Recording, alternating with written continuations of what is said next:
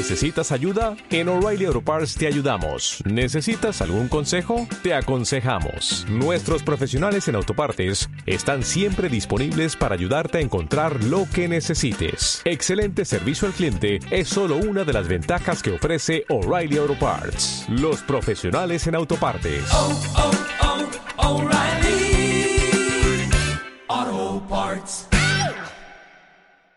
En Radio Castilla-La Mancha, ¡Silencio! ¡Silencio! ¡Cámara! Callarse un momento para que se me oiga bien. ¡Acción! estamos de cine. Amigos, siempre recordaréis este día como el día en que... ¿Estás listo? ¡Oh, sí! ¡Hasta el infinito y más allá! ¡Lo hemos conseguido! ¡Oh, capitán, mi capitán! ¡Oh, capitán, mi capitán! Con lluvia, con sol, con nieve, con hielo, la función debe continuar. ¡Soy el rey del mundo! Aquí comienza el programa de cine de Radio Castilla-La Mancha.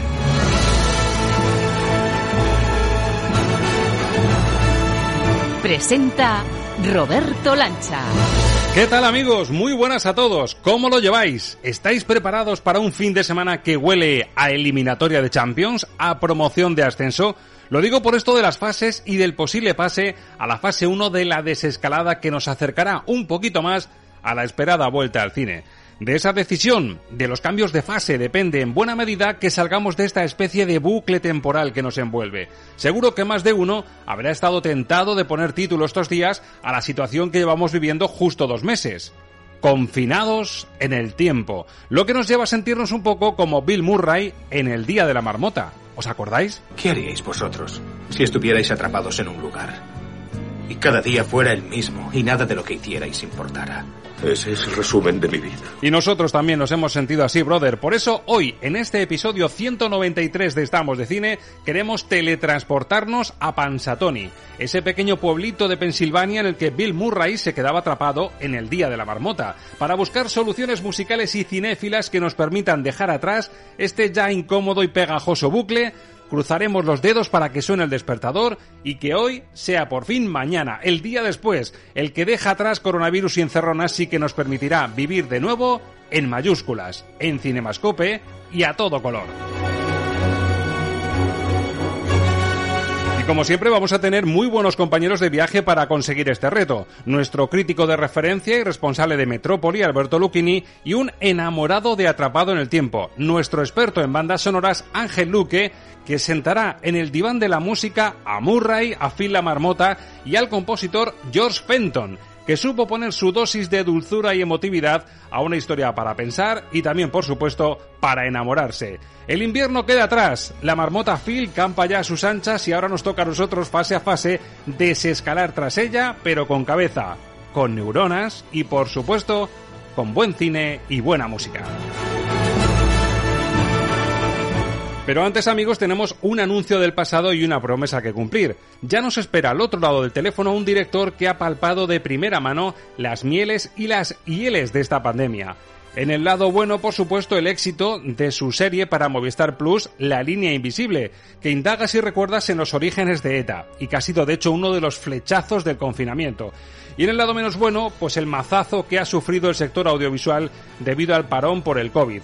Él lo ha sufrido como director, como compañero de profesión y sobre todo como presidente de la Academia del Cine Español.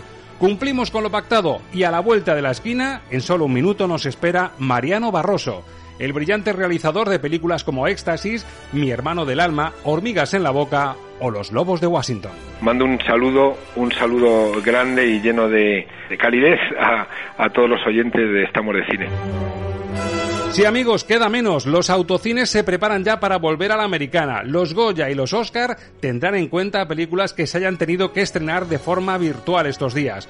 Nosotros hemos aprovechado la encerrona para ver buenas series, mejores pelis y la nueva normalidad empieza ya a sonar a título de estreno que está a punto de llegar a las pantallas. Pero sea inmediato, a corto, medio o largo plazo, sepan que la radio y el cine a través de ella seguirán aquí, que este programa seguirá buscando los mejores contenidos y la fórmula más certera para pasar una buena hora de pasiones compartidas. Un lujo tenerte ahí, de corazón, lo repetimos. Pero ahora toca cerrar los ojos, pensar que ocupamos nuestra mullida butaca en nuestro sitio preferido, que las luces se apagan y que el proyector se pone en marcha. Querida y distinguida audiencia, bienvenidos a Estamos de Cine.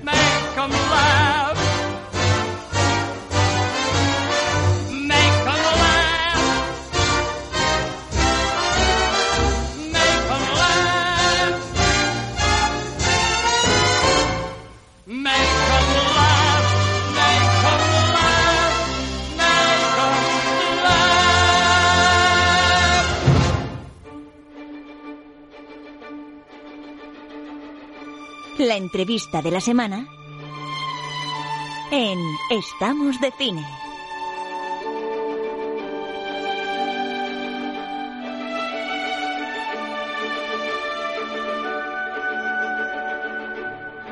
Bueno, pues la entrevista de la semana que sigue mirando a esa desescalada, esas fases que van a permitir, ojalá pronto, el regreso normalizado o en la nueva normalidad a las salas de cine. Alberto Luquini, muy buenas. Hola, muy buenas. Vamos a ver si estos días lo vemos un poquito mejor. Estamos otra semana más cerca, pero lo prometido es deuda. Habíamos dicho que íbamos a intentar hablar en este programa con alguien importante, alguien de peso en el cine español, que es el mismísimo presidente de la Academia de Cine, que es Mariano Barroso. Vamos a ver si hay suerte y si tenemos al presidente al otro lado del teléfono en pleno confinamiento. Mariano Barroso, buenos días. Buenos días, aquí estamos. Un placer estar con vosotros. Igualmente, tenerle por aquí otra vez. Teníamos muchas ganas de, hablar contigo, primero por, para felicitarte por todas las iniciativas de la Academia. Hay que decirlo, hablaba además con tu gente de prensa que, que bueno, en una situación como esta, imprevista, eh, dantesca, era un poquito la tentación mirar para otro lado, a lo mejor meter la cabeza como un avestruz bajo tierra, pero la Academia ha estado ahí y estamos leyendo a través de correos, de noticias, que no habéis parado de impulsar iniciativas, primero de apoyo al sector más débil dentro del sector de cine, a los que peor lo están pasando en esta situación de parón total, y luego a través también de iniciativas como charlas online con directores, con creadores del, mundo del cine. Así que enhorabuena, Mariano, por esa labor, porque sabemos que ha sido importante y que no os habéis cruzado de brazos, ni mucho menos. No, no, cruzarnos de brazos para la gente que se dedica al cine, por definición, es inviable. Lo primero que te iba a preguntar es lo último que hemos conocido, que es ese paquete de ayudas del Consejo de Ministros de, de la semana pasada, en el que, bueno, hay una inyección importante para el sector cultural, más de 76 millones de euros. Parte de ello va para el cine, ayudas a la financiación, ventajas tributarias también para que no se paren proyectos y también una inyección para paliar las pérdidas que van a tener las salas de exhibición por esto del tercio del aforo y por las condiciones un poquito eh, más austeras en las que van a tener que, volver a esa nueva normalidad. ¿Qué opinas de ese paquete? Eh, ¿Es un alivio, es una inyección importante? ¿Puede ser fundamental para que ese primer salto sea, sea un poquito beneficioso? Mira, en la situación que se vive ahora mismo, que vive cualquier sector, pues cualquier ayuda es positiva, es decir, es muy, se valora muy positivamente eh, las medidas de, apoyo al sector, sí, como decía, sobre todo han ido dirigidas a la, a la exhibición, que es un sector muy castigado, no menos que otros dentro de dentro del cine. Nunca hay que olvidar, sin embargo, que nos encontramos en una situación de emergencia para todos los sectores, que seguimos dos meses después siendo todos parte del mismo sector, que sigue habiendo gente en primera línea arriesgando su vida literalmente y perdiéndola para salvar las nuestras y la gente del cine lo que busca es el lugar que le, que le corresponde para, por una parte, ayudar en la manera de lo posible y, por otra parte, bueno, pues ocuparse de los nuestros, que también hay mucha gente que lo está pasando mal. Nos apetecía mucho, Mariano, conocer tu opinión, eh, primero porque eres parte creativa del mundo del cine, porque sigues dirigiendo y, te hemos visto en series recientes y,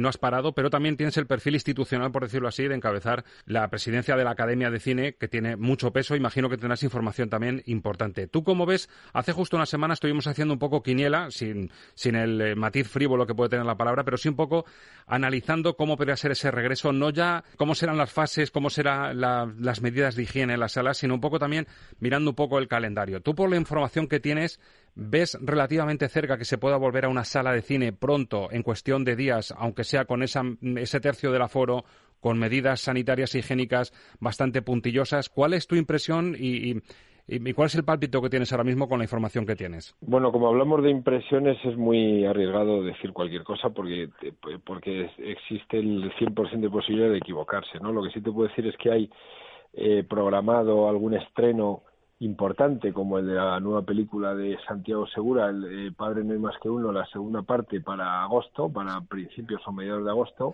y ahí miramos todos con mucho interés, ¿no? Eh, también hay producciones norteamericanas importantes, como me parece que hay algún título, no sé si es Nolan, también previsto para mediados de julio o finales de julio, algo así. Sí. Lo que ocurre es que, claro, las medidas van a ser las que vaya dictaminando la, autoridad sanitaria, que es la que tiene en estos momentos toda la, autoridad, ¿no? Para, para decidir y para marcar cuáles son las distancias y cuáles son los protocolos de, eh, de actuación en cada, en cada sector. Ojalá se pueda retomar la actividad cinematográfica, ojalá las salas puedan volver a recibir la, asistencia del público y la gente pueda volver a disfrutar del, del cine de forma colectiva, como, como lo entendemos.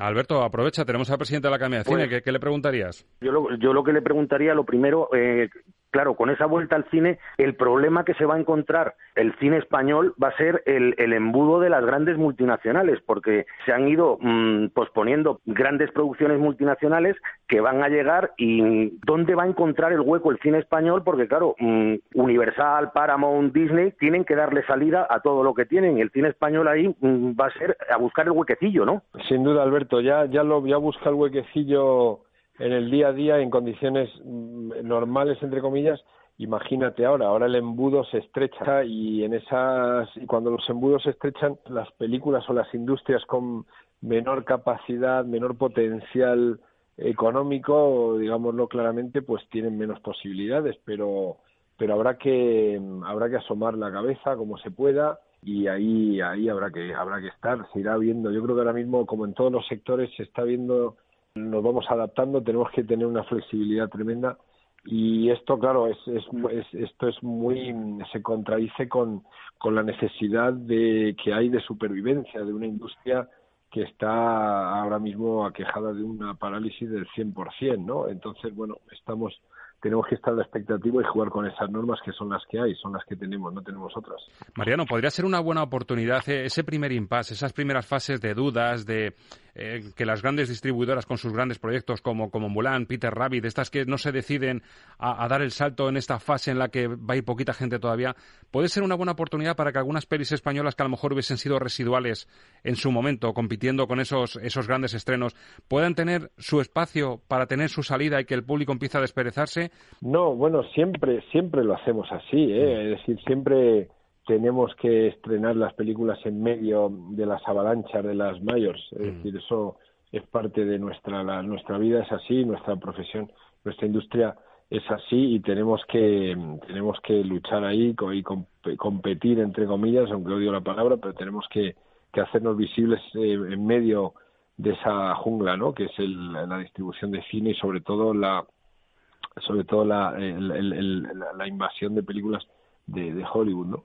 Pero estamos acostumbrados. No hay que olvidar esa frase que decía para definir nuestro cine, que decía que el cine español es un enfermo crónico que goza de muy buena salud. seguimos así, es decir, eh, seguimos con esa enfermedad crónica, pero al mismo tiempo tenemos tenemos buena salud, nos hemos eh, hemos crecido, nos hemos criado en la crisis, eh, es nuestra esencia y sabemos sobrevivir y estamos acostumbrados a luchar, a pelear por, por eh, asomar la cabeza y es lo que vamos a seguir haciendo, no nos queda otra. Las salas son las que son, la distribución es la que es y lo que esperamos es, bueno, pues cierto apoyo, sobre todo te diré, del público y de que, el público sienta como suya las películas que son nuestras, ¿no? Exacto. El, famoso Resistir, desde luego, le va como anillo al dedo al, cine español también. Y estamos hablando de, fechas. Eh, el otro día manejábamos y hablábamos con, gerentes de, salas comerciales de, los exhibidores. Hablábamos con el propio Alberto Luchini desde el punto de vista periodístico y con el director de un festival y de un cineclub y apuntábamos varias fechas. La más optimista, eh, que en junio estamos volviendo a las salas, aunque sean esas condiciones un, poquito puntillosas. Eh, la de Alberto Luchini, que era un poquito la, la más pesimista, apuntaba a octubre, septiembre-octubre para ir al cine con cierta normalidad. ¿Tú dónde pondrías la X, Mariano? Yo creo que hay una combinación aquí de dos cuestiones. Por una parte es la realidad del, del gobierno, lo que vaya dictando el gobierno para garantizar la seguridad.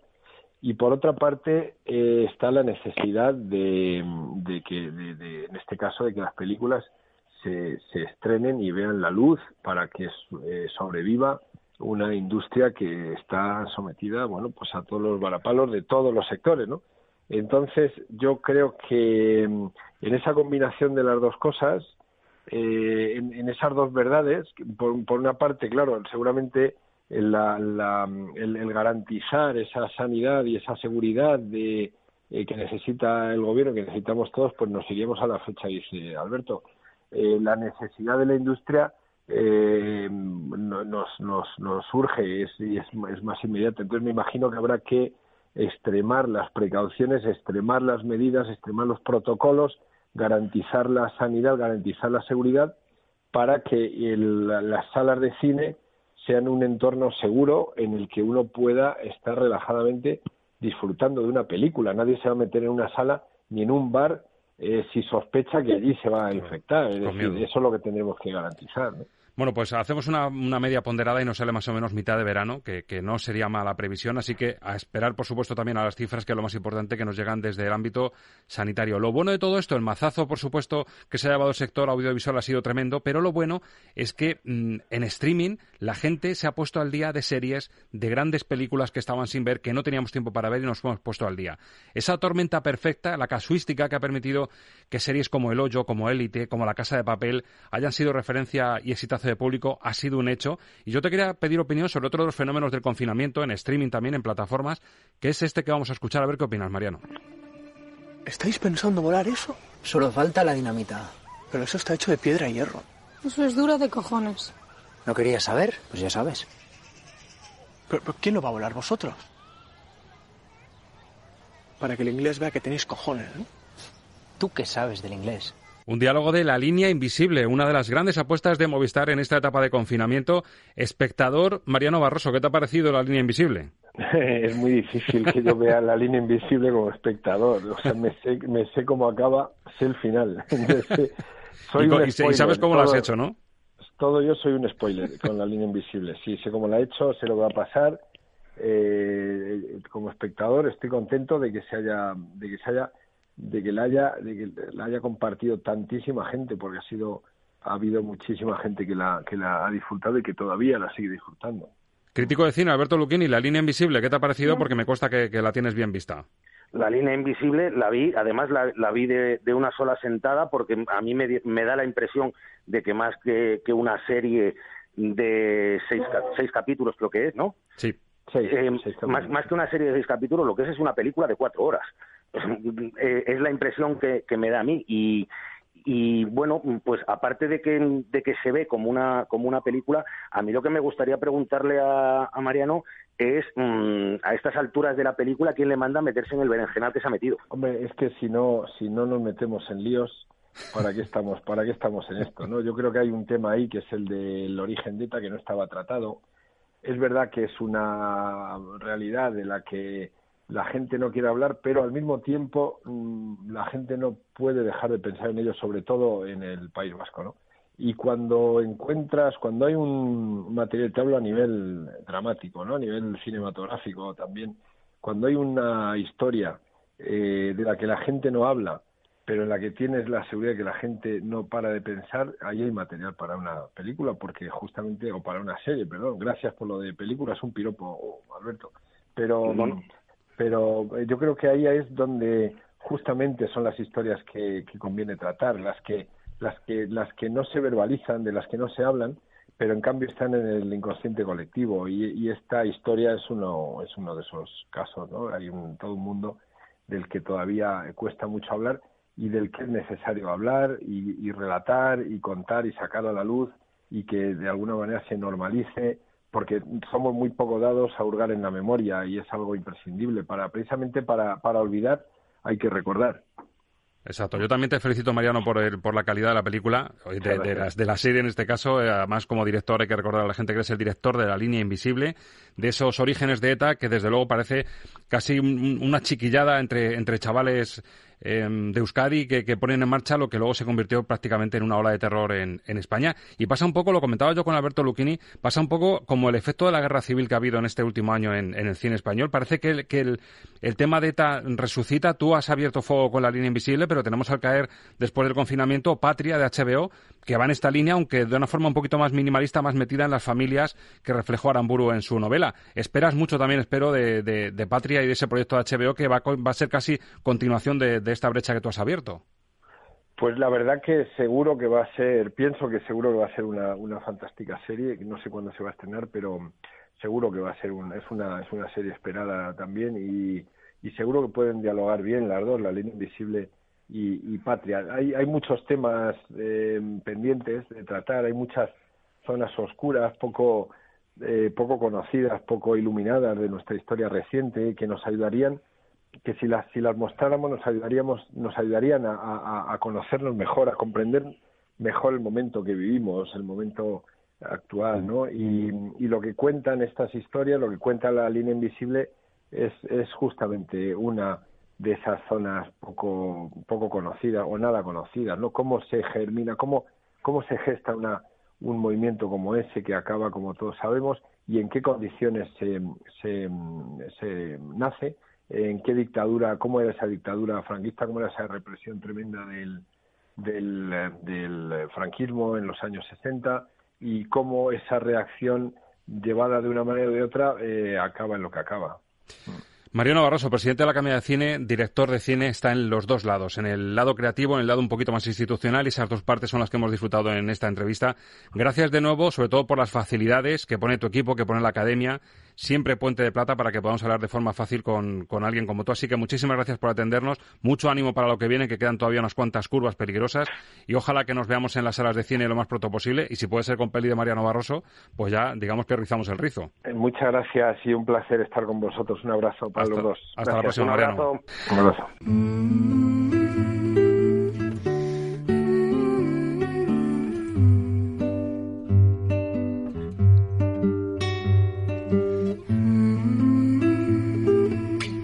Estamos de cine.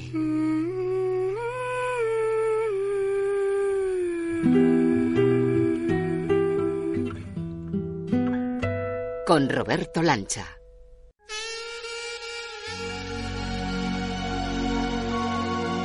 ¿Nos oyes?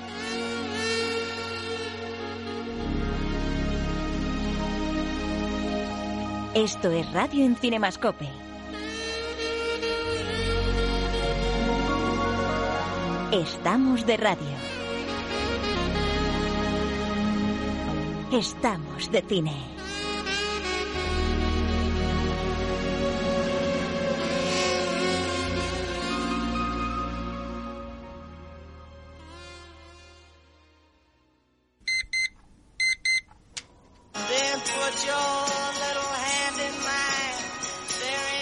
La alarma ya, que me he quedado yo traspuesto. Eso significa que es la hora, sí, de empezar la sección de las bandas sonoras para que no se haga tarde en el programa. A ver si está Ángel Luque ya conectado. Ángel Luque, muy buenas. Muy buenas, Roberto, ¿qué tal? Oye, una cosa, ¿a ti no te quiere sonar esta situación, esta música un poco familiar? Mm, me suena, sí, parece que me suena, ¿no?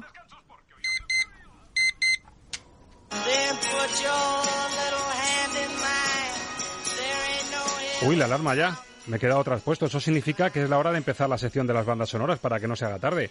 A ver si está Ángel Luque ya conectado por ahí. Ángel Luque, muy buenas. Muy buenas, Roberto, ¿qué tal? Oye, ¿a ti no te quiere sonar esta situación, esta música un poco familiar? Sí, me suena, sí, parece que me suena.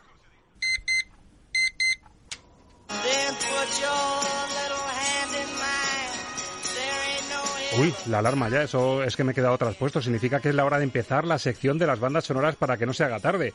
A ver si está Ángel Luque ya por ahí conectado. Ángel Luque, muy buenas. Muy buenas, Roberto, ¿qué tal? Oye, ¿a ti no te quiere sonar esta situación, esta música un poco familiar? Me suena, sí, parece que me suena. ¿Y no te da la sensación de que llevamos saludándonos un rato como si estuviésemos en bucle? Pues llevaba con esa sensación un tiempo, pero yo por si acaso seguía. Bueno, yo creo que todo esto que estamos haciendo mm, le va a parecer una chorrada absoluta a Alberto Luquini, que sigue con nosotros, salvo que haya argumentación temática para ello. Alberto, ¿cómo ves la chorrada que tenemos entre manos? Pues efectivamente sería una chorrada si no fuera porque hoy toca el especial dedicado al Día de la Marmota, más conocido como Atrapado en el Tiempo. Sí, además te iba a preguntar yo también que si a muchos espectadores, porque es una película que no es de cinéfilos, esta película la han visto miles de personas a lo largo del tiempo, además es una película, lo decíamos, también muy de sobremesa, eh, ¿cuánta gente diría realmente el nombre de Atrapado en el Tiempo en lugar de la peli del Día de la Marmota? Pues no lo sé, pero mm, desde luego, si sirvo yo como ejemplo, yo a la película la llamo El Día de la Marmota. Nunca la he llamado Atrapado en el Tiempo, con lo cual, bueno, mm, yo me imagino. eh, esto pasa con, con muchas películas. Por ejemplo, eh, hay una película que en España se estrenó como De Entre los Muertos. Todos la conocemos como Vértigo. Correcto, efectivamente.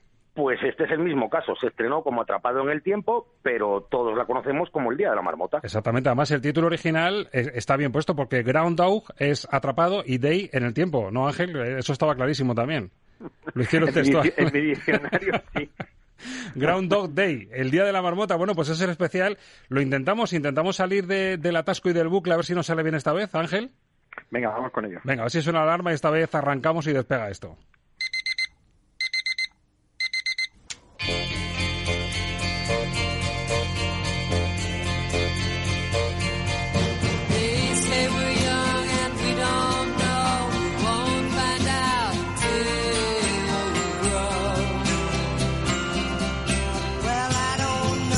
Lo que ves es lo que oyes. Música para soñar cine con Ángel Luque.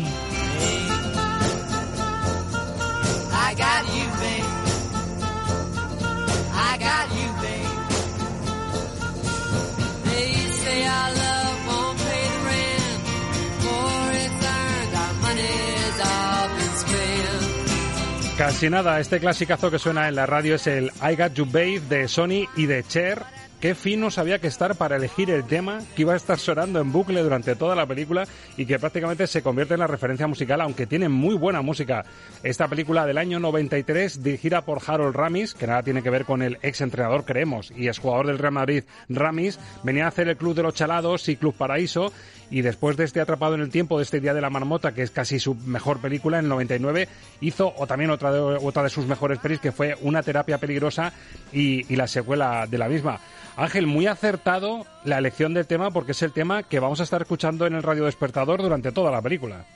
Bien, claro, ahí es eh, la clave, está clarísimo que era clave elegir un tema perfecto, adecuado, que sonara durante el, todo el tiempo fresco, pero a la vez que te hiciera meterte en el bucle, ¿no? Porque el arranque de, de la canción eh, ya es una canción un poco cíclica en, en la forma en la que está cantada, incluso la tonalidad, o sea, todo eso tiene su importancia, pero también tenía su importancia que fuera una canción que para el público no fuera desconocida. Es decir, esto es una canción que en, un momento de arranque matinal en una radio eh, norteamericana perfectamente puede sonar para comenzar la mañana, ¿no? Es un arranque de mañana, de despertar, y entonces eh, eh, dentro de esa cotidianidad era una canción excepcional también, es una canción que hiciera película, ¿no? Y aquí era donde venía el gran reto de la banda sonora realmente, porque mm, eh, está también elegido que no es que no tenga importancia el resto de la música, que sí que la tiene, y, tiene temas excepcionales, como tú has dicho, incluso la parte instrumental es interesante por lo variada que es, pero verdaderamente el tema que es bandera de la película es este, porque es el tema que más veces va a sonar, que más veces suena, claramente, y además en un momento eh, que mm, hay que hacer un pacto con el espectador y yo creo que esto funciona fenomenal también gracias a la música y es que da igual la razón por la que se queda atrapado en el tiempo porque la película no te la explica no te dice cómo puede pasar eso no se mete en esas explicaciones porque no son necesarias no Mm. solo veíamos con la película esta de Yesterday hace poco tiempo Sí, al final no hay explicación. no hay explicación pero tampoco importa no no tiene ninguna ninguna razón de ser explicarlo y si, si hubieran metido en explicarlo seguramente ya hubiera perdido el canto a la película porque se hubiera ido por unos derroteros totalmente inverosímiles y difíciles de sostener un guion y el tema musical ayuda a esa normalidad. Es decir, bueno, pues vuelve a empezar un día nuevo y es el mismo día, pero nadie se pregunta por qué, simplemente es el mismo día y al final descubrimos pues la necesidad de nuevas oportunidades para cambiar las cosas y para mejorar, ¿no? La vida te vuelve a dar una oportunidad. Exacto, Que eso yo creo es. que es lo que traducimos todos. ¿no? Eso es, esa es la moraleja. Luego hablaremos del final porque quiero mm, rascar, indagar un poquito en, el- en las explicaciones del final y hacer un poco de cinefilia y de recuerdo al cine clásico también buscando las explicaciones. Pero nos centramos ahora en Bill Murray, que es el protagonista. Desde luego, para los admiradores de Bill Murray, es una película que es una exhibición total de este actor de, de comedia porque está en cada plano de la película. No hay plano en el que yo creo que no esté Bill Murray, que es Phil, ese hombre del tiempo, un poquito altivo, un poco prepotente, con muchas aspiraciones. Está en una, una cadena de televisión local y le toca ir a Pansatoni, a ese pueblecito del oeste de Pensilvania en el que es famoso la marmota Phil y esa salida que hacen a las 7 de la mañana para ver si la marmota eh, atisba o barrunta que todavía quedan unas semanas de invierno o si ya llega la primavera. Nos fijamos en él, en ese personaje que empieza de esa forma altiva, un poco el señor Scrooge de Cuento de Navidad, que tiene mucha similitud con él, y ese hombre del tiempo al que encarna, y ya vamos a escuchar el primer tema musical compuesto por el autor de la banda sonora que es George Fenton. A propósito, mañana no estaré en las noticias de las 10. Mañana es el Día de la Marmota y voy a ir a Pansatoni, al festival de la marmota más antiguo de nuestro país. Bien, como ustedes saben, y según la leyenda, mañana, 2 de febrero, si la marmota despierta y ve su sombra, tenemos seis semanas más de invierno por delante, así que cruce los dedos, ¿eh? Parece muy divertido. Debes de disfrutar mucho. Es el tercer año consecutivo que vas, ¿verdad, Phil? Cuarto, Nan. Cuarto.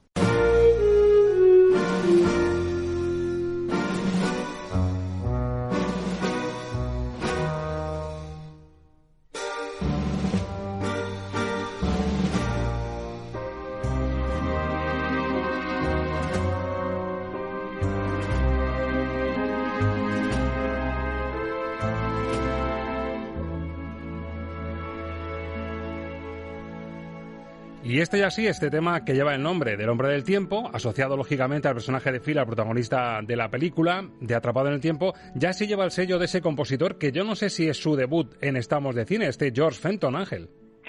Pues si no recuerdo mal, mm, yo creo que sí, que es la primera vez que le escuchamos. Eh, joder, es que ya hemos hablado de tanto, tanto, tanto. Que lo mismo en algún especial de estos que, que No, no, hacemos batiburrillo, ¿verdad? Lo mismo ha sonado. No, no, no hemos metido a George Fenton en ningún momento. Hemos hablado de películas que podía que podía salir su nombre de alguna manera, eh, porque es verdad que George Fenton, yo creo que es de estos compositores que ha tenido vamos, oportunidades estupendas, ha trabajado con directores magníficos, pues ya un Stephen Pierce, un Ken Loach, un eh, Richard Attenborough, o sea, ha trabajado con grandes directores, con Lee Jordan, con el que salió bastante mal por culpa de, de entrevista con el vampiro, precisamente, porque le quitó la banda sonora después de tenerla hecha, y, y sin embargo nunca ha terminado de tener una gran banda sonora que digas, uff, esto está compuesto por George Fenton, ¿no? Que se hizo famosísimo gracias a esta banda sonora.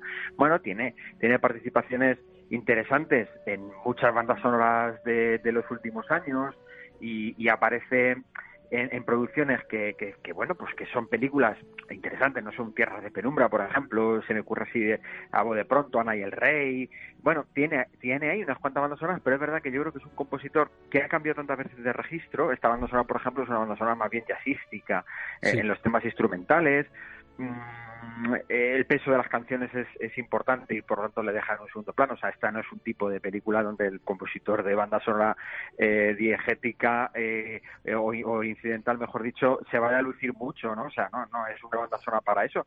Pero es verdad que es un hombre que ha estado siempre ahí, que ha tenido muy buenas oportunidades, ha trabajado con muchos grandes directores, pero nunca ha terminado de tener la gran banda sonora, o sea, un éxito que, digamos, en fin, se coló entre los grandes nombres, ¿no? Siempre ha estado ahí, siempre ha trabajado con directores muy importantes, pero no ha terminado de romper como uno de los, de los grandes compositores de la banda sonora. ¿no? Bueno, este tema de fondo, este hombre del tiempo, nos ayuda muy bien a entrar en la historia y a conocer al personaje que sigue siendo bastante borde. Vamos a ver muy bien la evolución de Bill Murray.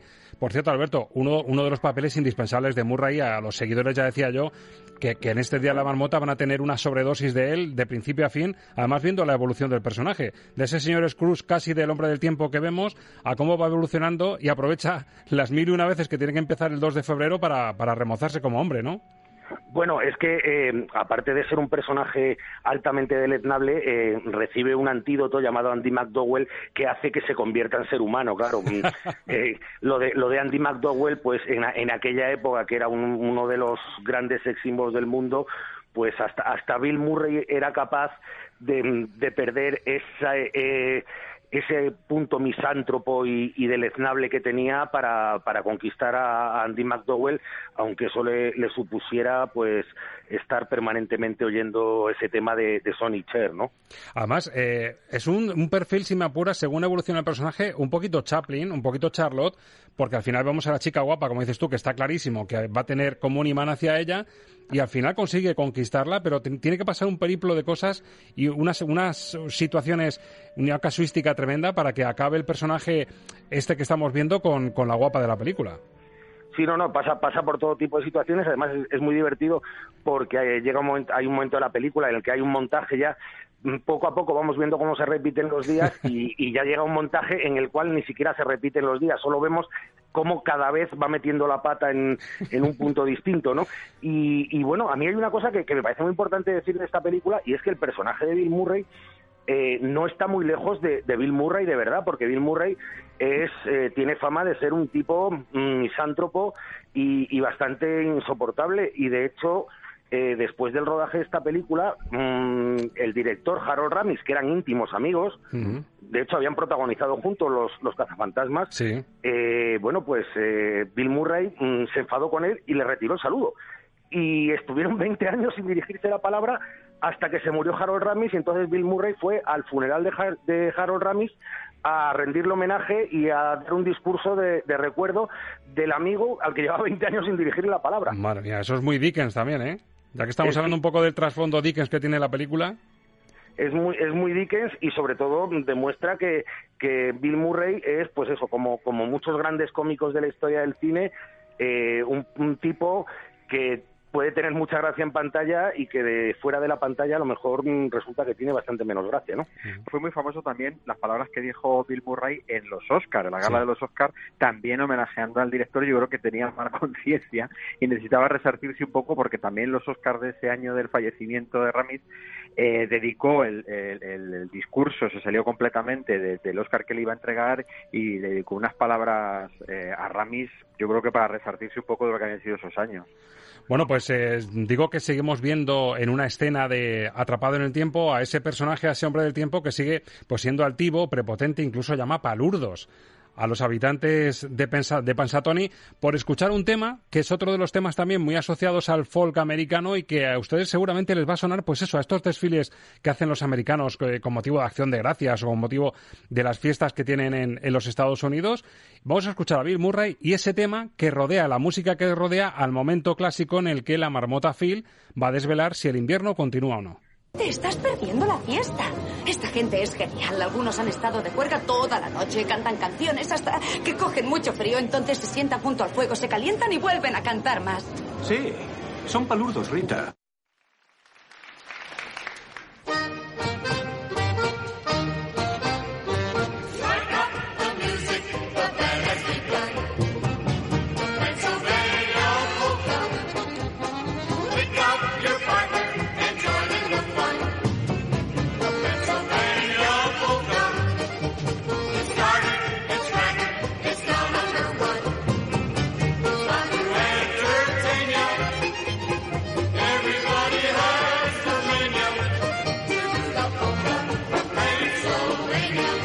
La polca de Pensilvania, un ritmillo y una melodía que yo creo que nos suena a todos, Ángel, pero yo nunca la había escuchado con letra, hasta, hasta que vi esta película.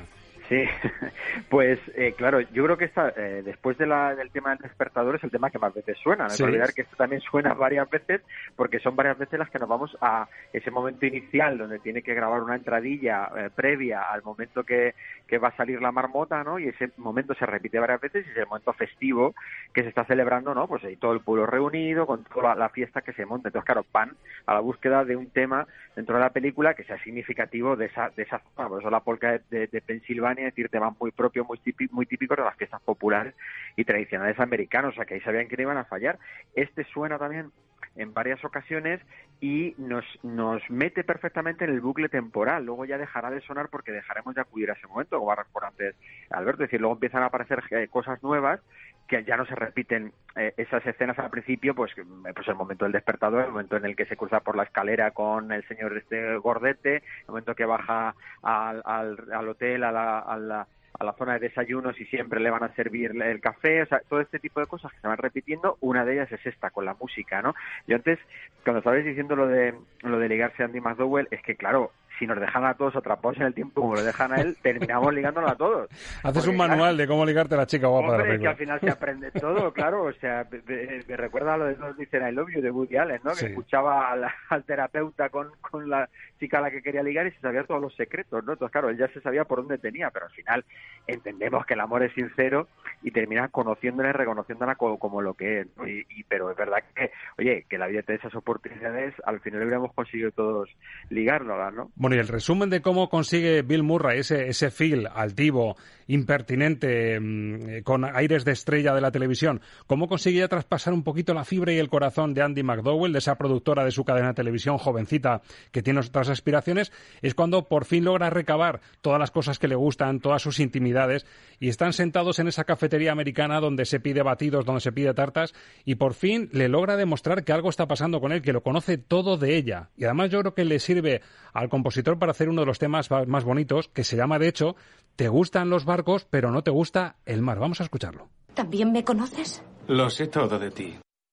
Te gusta la producción, pero esperabas más que el Canal 9 de Pittsburgh. Eso lo saben todos. Te gustan los barcos, pero no el mar. En verano vas a un lago con tu familia en las montañas. Hay un largo muelle de madera y un cobertizo al que le faltan tablones en el tejado. Y un hueco bajo el que solías colarte para estar sola.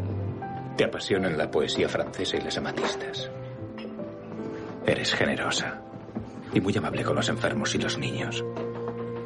Cuando estás en la nieve pareces un ángel. ¿Cómo sabes todo eso? Ya te lo he dicho, me despierto cada día aquí mismo, en Pansatoni, y siempre es 2 de febrero.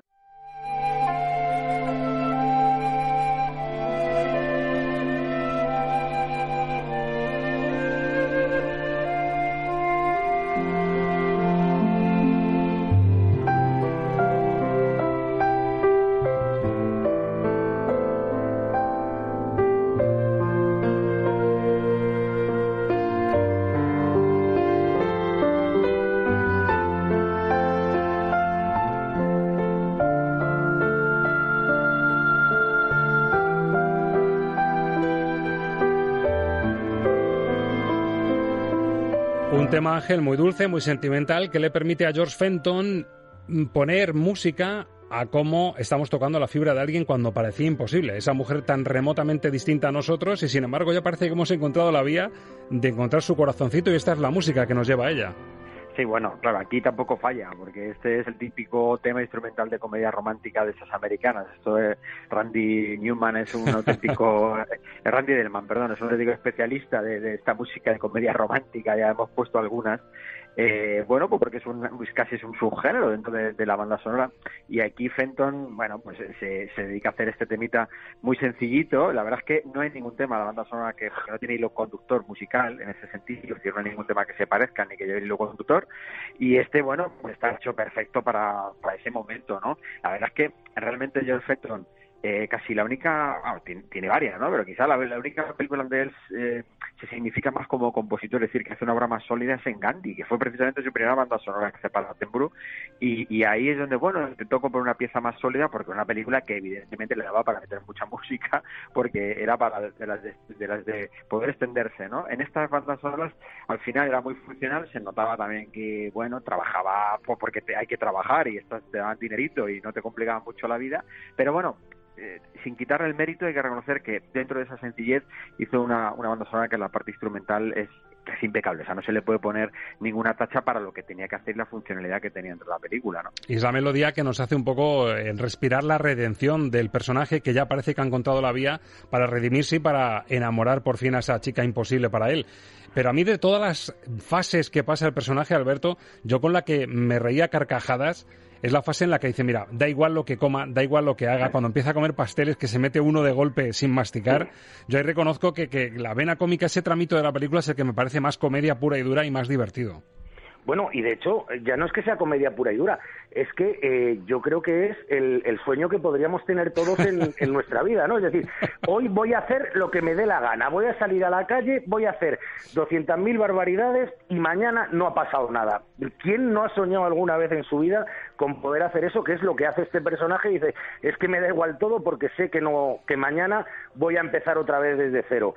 O sea, desde ese punto la película tiene, tiene un un lado perverso, ¿no? Porque es primero eso y segundo el, la manipulación de esta escena final que, que hemos visto que es que, claro, mmm, si lo coge la Comisión Nacional del Mercado de Valores, o sea, es, eso es utilizar información privilegiada Exacto. conseguida espuriamente de una forma vamos, completamente torticera, dice, vamos, ya, ya sé todo y ahora lo voy a aprovechar para conquistarte. Es decir, yo no te estoy conquistando, es que te he sacado toda la información. Claro. Es que además hasta llegar a ese punto se ha llevado como, como 20 bofetones a lo largo de, de las intentonas que lleva, ¿eh? Claro, entonces por eso digo, la película tiene muchos puntos perversos, ya no solo el punto de, de partida, sino eso de mm, voy a hacer lo que me dé la gana durante un rato que produce la carcajada porque es que hoy me voy a cebar, hoy y, y, y porque, y porque no se pone a hacer barbaridades, que también podría hacerlas, ¿no? Sí, sí, en Regreso al Futuro, en Regreso al Futuro es verdad que juegan con la vertiente de decir, como sé lo que pasa en el pasado, si vuelvo, puedo acertar, por ejemplo, el resultado de una quiniela, pero aquí no. Aquí, tanto en lo bueno como en lo malo, vuelves a empezar de cero, con lo cual tampoco puedes aprovecharte un poco de lo que sabes de ese día. Claro, no, pero es que además, eh, al contrario de otras películas, es que el personaje recuerda lo que ha pasado. Eso con, es. lo, con lo cual, es decir, oye, voy, voy a hacer esto, me voy a montar la, la farra de mi vida, nadie se va a acordar de lo que yo he hecho, pero yo lo he disfrutado y además me acuerdo de ello, con lo cual es, es muy perversa la película. Y ¿eh? es curioso lo, que si lo analizamos. sin ser perfecta la película, porque es verdad que la explicación un poco metafísica que puede haber, ahora si os parece al final lo hablamos un poquito, pero fíjate que el guion, el guion original, sí que tuvo su reconocimiento y eh, se llevó de hecho el BAFTA en el año 93 al mejor guion original. Es decir, que, que la idea ha gustado y de hecho se ha sostenido muy bien en el tiempo este Día de la Marmota. Sí, bueno, es que la- la- yo creo que la, la idea de partida está muy bien. Luego es verdad que el desarrollo puede ser más, más o menos discutible y que la película podría haber sido incluso más de lo que es. Pero a mí me parece una película muy innovadora y de hecho es una película que ha dado pie luego a, una especie de, subgénero en el que se han, se han abordado en, en varias, mm, en varias ocasiones historias muy parecidas, pero sin llegar al, a la originalidad de, de este Día de la Marmota.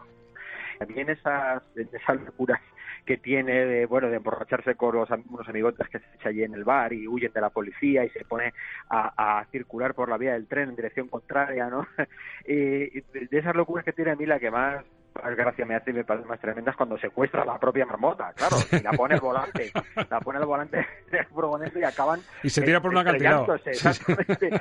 Le da igual, porque claro, llega incluso hasta matarse, ¿eh? sabiendo Claro. que al día siguiente va a volver a amanecer. Entonces, a partir de ahí, claro, ahí es donde se ve que el guion muchas veces no no cuadra bien los diferentes aspectos que quiere, que, que quiere, o sea, juega a, a las excentricidades en muchos momentos y luego como que se va centrando ya en buscar la bonanza del personaje y su conversión, ¿no? Al, al, al lado bueno, por decirlo de alguna Da, manera. da tanto de sí la idea, da tanto de sí, Sí. que toca todos esos pares. Fase de, fase de suicidio, fase de exaltación de, de- de la ventaja que tienes con estar repitiendo el día en bucle, fase de desesperación, fase de querer matar a la marmota y a ti mismo. Sí, sí, sí. Tiene, tiene, tiene todos los momentos, ¿no? Quizá al principio se, se estira mucho más la parte cómica exagerada para ir poco a poco llevándola a un aspecto mucho más sentimental, ¿no? Incluso ya el aspecto este en el que quiere salvar la vida al vagabundo y se da cuenta que ahí ya sí que Eso no es. puede hacer nada, ¿no? Que ahí ya no puede intervenir, ahí ya es el elemento vital que en el que ya sí que no puede actuar, ¿no? Es su hora O sea, es su hora. Eso es, exactamente. O sea, se lo lleva a los dos extremos, ¿no? De lo que es jugar con el tiempo y con las posibilidades que él tiene de actuar sobre ese tiempo, ¿no? Bueno, y llegamos, estamos viendo más eh, blandito al personaje de Bill Murray, de, de ese hombre del tiempo de esa televisión que ya tiene asumido que se va a quedar allí, que se va a quedar en Pansatoni, en ese pequeño pueblito de Pensilvania. Y llega el momento en el que el compositor también se puede lucir porque llega el nuevo día. El momento que hemos estado escuchando desde el arranque de la sección, suena el despertador, suena la música que ya conocemos, pero amigo, ¿habrá pasado algo nuevo? Andy McDowell en la cama, has pasado una noche maravillosa con ella, súper enamorados. Lo suyo, lo ideal sería que Andy McDowell, que ese personaje siguiese en la cama. Vamos a ver cómo George Fenton pone música a ese momento en el que por fin Bill Murray supera el famoso Día de la Marmota.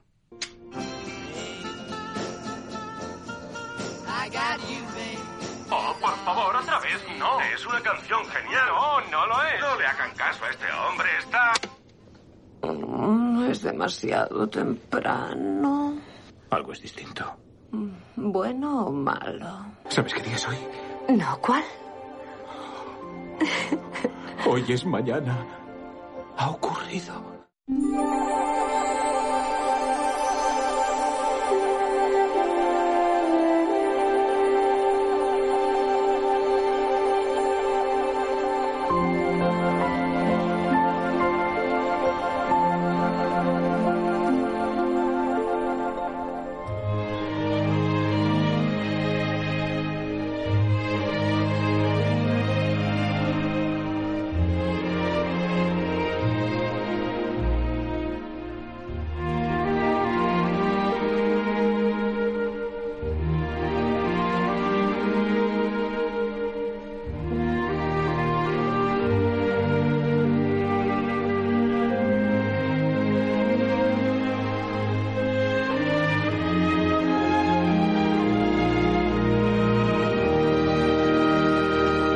Música también emotiva de un cambio de fase. Ahora que estamos con en pleno, pasamos a la fase 2, pasamos a la fase 3. Bueno, pues aquí Bill Murray por fin pasa a la fase 2, deja atrás el famoso 2 de febrero y otro caramelito para el compositor, no votando y sin portero, como tú dices, Ángel. Claro, ahí es clave lo que dice hoy es mañana. Eso esa, es. esa frase a mí me parece maravillosa, ¿no? Hoy es mañana. El Por día que tenía que ser. Claro, claro, por fin, por fin hoy es mañana, ¿no? Hemos llegado, hemos pasado la fase, efectivamente, esa es, esa es la clave, ¿no? Bueno, aquí es otro caramelito, sí, de nuevo, eh, muy, muy, muy melódica, muy a la línea de muchas bandas sonoras que se hacían en los años, en los años 90, además es que eh, es curioso, yo no sé, Roberto, quizá, quizá a lo mejor podríamos hacer algún día especial de eso, porque hay muchas de estas películas de esta línea de, de, vamos a decir, comedia romántica, eh, aunque argumentalmente no se parecen entre ellas, pero sí que tienen una cosa muy similar, y es que todas tenían eh, esa suma de canciones eh, famosas o canciones que la película funcionaba muy bien, temas recompuestos antes que la película, es decir, no estaban compuestos para la película, y tenían todos ellos a muchos de estos compositores detrás que componían tres o cuatro temas instrumentales, eh, más o menos a las mismas líneas melódicas, simplemente para subrayar los momentos más románticos y bonitos de la película y quedaban ahí completamente ensombrecidas. Hay unas cuantas en los años 90 muy similares en este, en este sentido. Y bueno, el tema de, de Fenton, pues ya hemos visto, es un nuevo día, es un nuevo amanecer, con lo cual, pues un tema que sigue la línea perfectamente de lo que, de lo que la película, bueno, pues está enseñando y está aconteciendo, ¿no? Ya va a tocar la fibra del espectador y a que todos nos sintamos liberados, claro, que es de lo que es. se trata, que todos nos sintamos que también estamos en un nuevo día y que salgamos del cine incluso pensando que queremos ser eh, así tan buenos como llega a ser él, porque se convierte en, al- en alguien totalmente perfecto, vamos, que está Claro. Para salvar la vida a aquel que se atraganta, para eh, cambiarle la rueda a la señora, para, o sea, todo eso ya se convierte en un ciudadano ideal. Parece incluso, recuerda un poco lo que hablamos de la- del cine de cámara, en cierta Sí, medida. sí, sí, porque tiene, tiene un poquito de que bellos vivir con el tema del fantasma del pasado, sería Clarence el Ángel, y tiene Sí. que ver con Dickens, con Cuento de Navidad, con el fantasma de las Navidades pasadas, presentes y futuras. Aquí digamos que el castigo es dejarle atrapado en el tiempo hasta que cambie un poquito como persona, ¿no? Sin, sin entrar mucho en las explicaciones. Hay un plano así en el cielo en el que se ven las nubes moverse, como que hay Sí, alguien ahí moviendo sí, ficha, ¿no? Y ahí lo deja. Sí, sí, sí, sí, O sea, ahí, el, eh, a fin de cuentas, el, el tiempo es un protagonista también que es el que le hace cambiar, ¿no? El, el tiempo es ese ángel, ese Clarence, que es el que modifica la vida de él y de los que están alrededor. Y cómo llegas de nuevo a ese mensaje, que también es muy, muy americano, de si tú cambias, cambia la sociedad. Es decir, si tú haces porque la, la vida de los demás mejore, al final termina mejorando toda la sociedad entera y todo termina cambiando y tu vida, pues, eh, se vuelve eh, maravillosa y, y estupenda, ¿no? Que es uno de los mensajes que ahí quiere quedarse. ¿no? Exacto, Alberto, tu explicación del final y de la metafísica que puede rodear a lo que le pasa a Bill Murray, la explicación no explicada. Bueno, es que en, en realidad hay muy poquito que añadir a lo, a lo que habéis dicho vosotros. Yo mm, lo único que, puedo añadir es que me gustaría levantarme un día por la mañana y en lugar de I Got You Babe oír esa música de que, de que ha empezado un nuevo día y hemos entrado en eso que llaman la nueva normalidad porque porque es lo que necesitamos ahora todos. Y, y en la película pues eso eh, Bill Murray mm, yo cada vez cada mañana desde hace dos meses me identifico con él y, y lo que quiero es eh, identificarme con él al final de la película El caso es que si nos quedamos atascados como él, firmamos que fuese en Cheers y con las cervezas, ¿no, Alberto? Por seguir por el, con el hilo argumental del confinamiento. Hombre, pues ya puestos que sean chills con una cerveza y si tiene que estar Andy McDowell con nosotros, pues venga, va, aceptamos al Andy McDowell del 93. Eso ¿eh? es, que sea la del 93, porque bueno, seguro que ahora sigue siendo una, una actriz fenomenal, pero bueno, es verdad que, que nos ha enamorado con la presencia que tiene, que tiene la película. Bueno, y en la despedida, en la despedida, igual que hemos empezado con, con ese tema pop eh, tan agradable para el despertador, esa música de I Got You Baby de, de Sonny de Cher, pues para despedir, la, peli- la canción elegida es de Nat King Cole y es Almost Like Being in Love, casi como sentirse enamorado.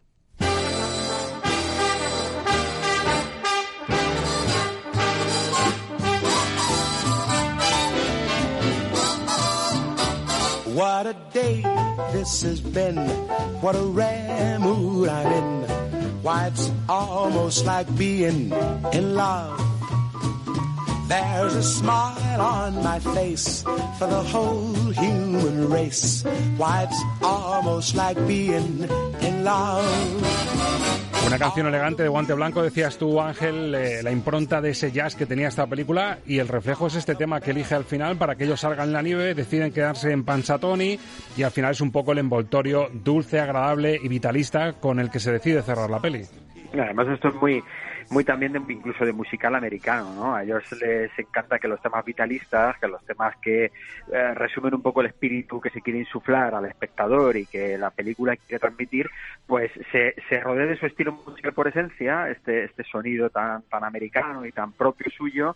Esto es un, hablando todas las diferencias, porque no es un tema compuesto para la película, pero es verdad que es, pues yo sé, el Good Morning, eh, que, que hemos escuchado en las películas de, de Jim Kelly, cantando bajo la lluvia, o sea, que, que, que, que tienen muchas de estas porque intentan recuperar algo que ya no se encontraba en sí mismo por, por parte de muchos compositores. Es decir, ya no tenías compositores que te compusieran esto, sino que tenías que tirar de grandes clásicos y además el grupo, al perdón, al espectador le gustaba que fueran grupos o solistas que, eh, que le recordaran a sus años jóvenes o que le recordaran a, temas emblemáticos de la música americana. Y esto es una maravilla de la King Cole, que es una de las voces más, más preciosas que puedes poner en cualquier película y que te va a funcionar siempre fenomenal, ¿no? Ángel, ¿a ti qué te gusta esto? Sobre cinco estrellas.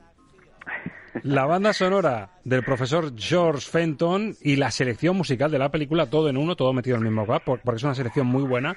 Sobre cinco Mm. estrellas, ¿qué le ponemos a Atrapado en el Tiempo? Todo junto, ¿no? Todo O sea, junto. No separo, no separo. Vale, Selección pues- musical y la aportación eh, en la banda sonora pura y dura de George Fenton. Vale, eh, pues eh, si es todo junto es un 3. Un 3 redondito, sin las medias que utilizamos a veces, ¿no? Eh, sin medias, le sube la media el que metemos las canciones. Si, si no metiéramos las canciones... eh, Dos y medio, ya ¿no? ya, sí, ya estaríamos en el dos y medio. Sí, para meter las canciones subimos. Alberto Luquini, Atrapado en el Tiempo, película. Año 93, Harold Ramis. ¿Qué le ponemos sobre 5? ¿A la película? Sí. Un 3.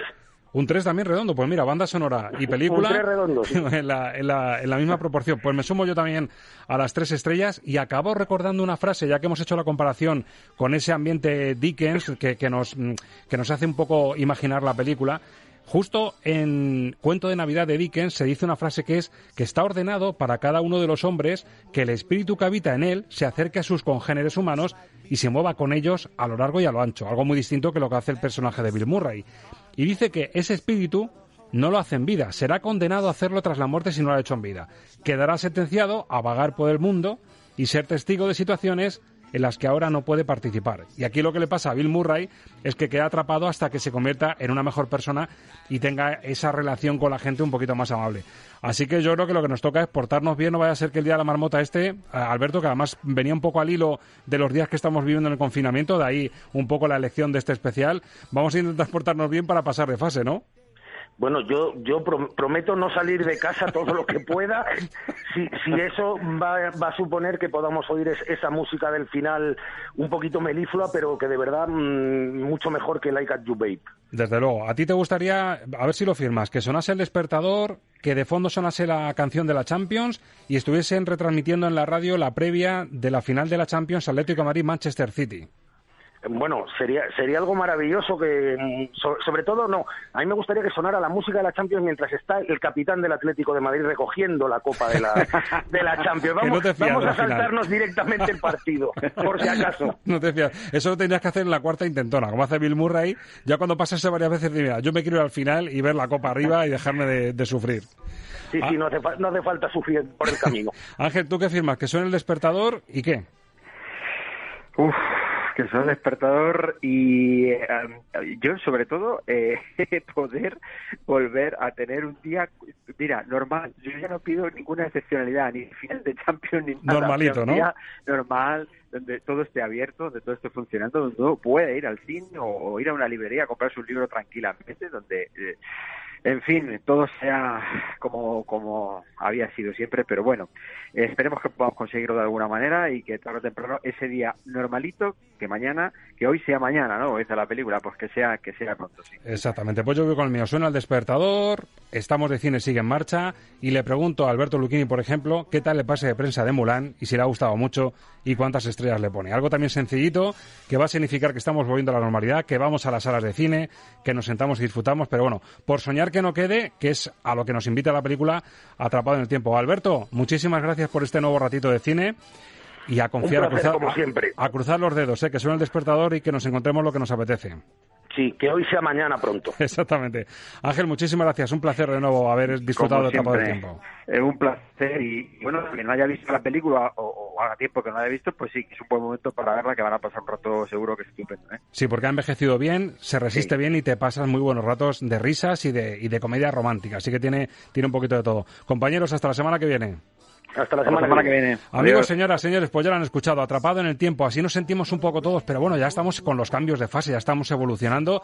Así que crucemos los dedos, vamos a portarnos bien. Que no haya motivos para que esas nubes que se mueven nos dejen atascados en el mismo día y que sea ese día de la marmota en bucle. Vamos a superarlo seguro juntos. La semana que viene te reservo butaca en Estamos de Cine, así que feliz semana y ojalá que la peli que tienes en la cabeza la puedas vivir en tu día a día. Feliz semana de cine. That is ringing for me. And from the way that I feel when that bell starts to peal, I would swear I was falling, swear I was falling. It's almost like being in love.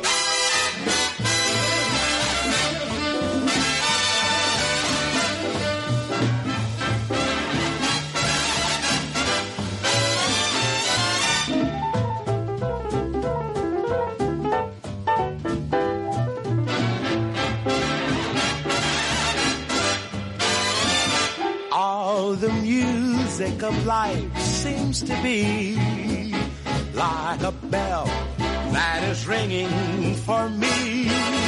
And from the way that I feel when that bell starts to peal, I would swear I was falling, swear I was falling. Why, it's almost like being in love.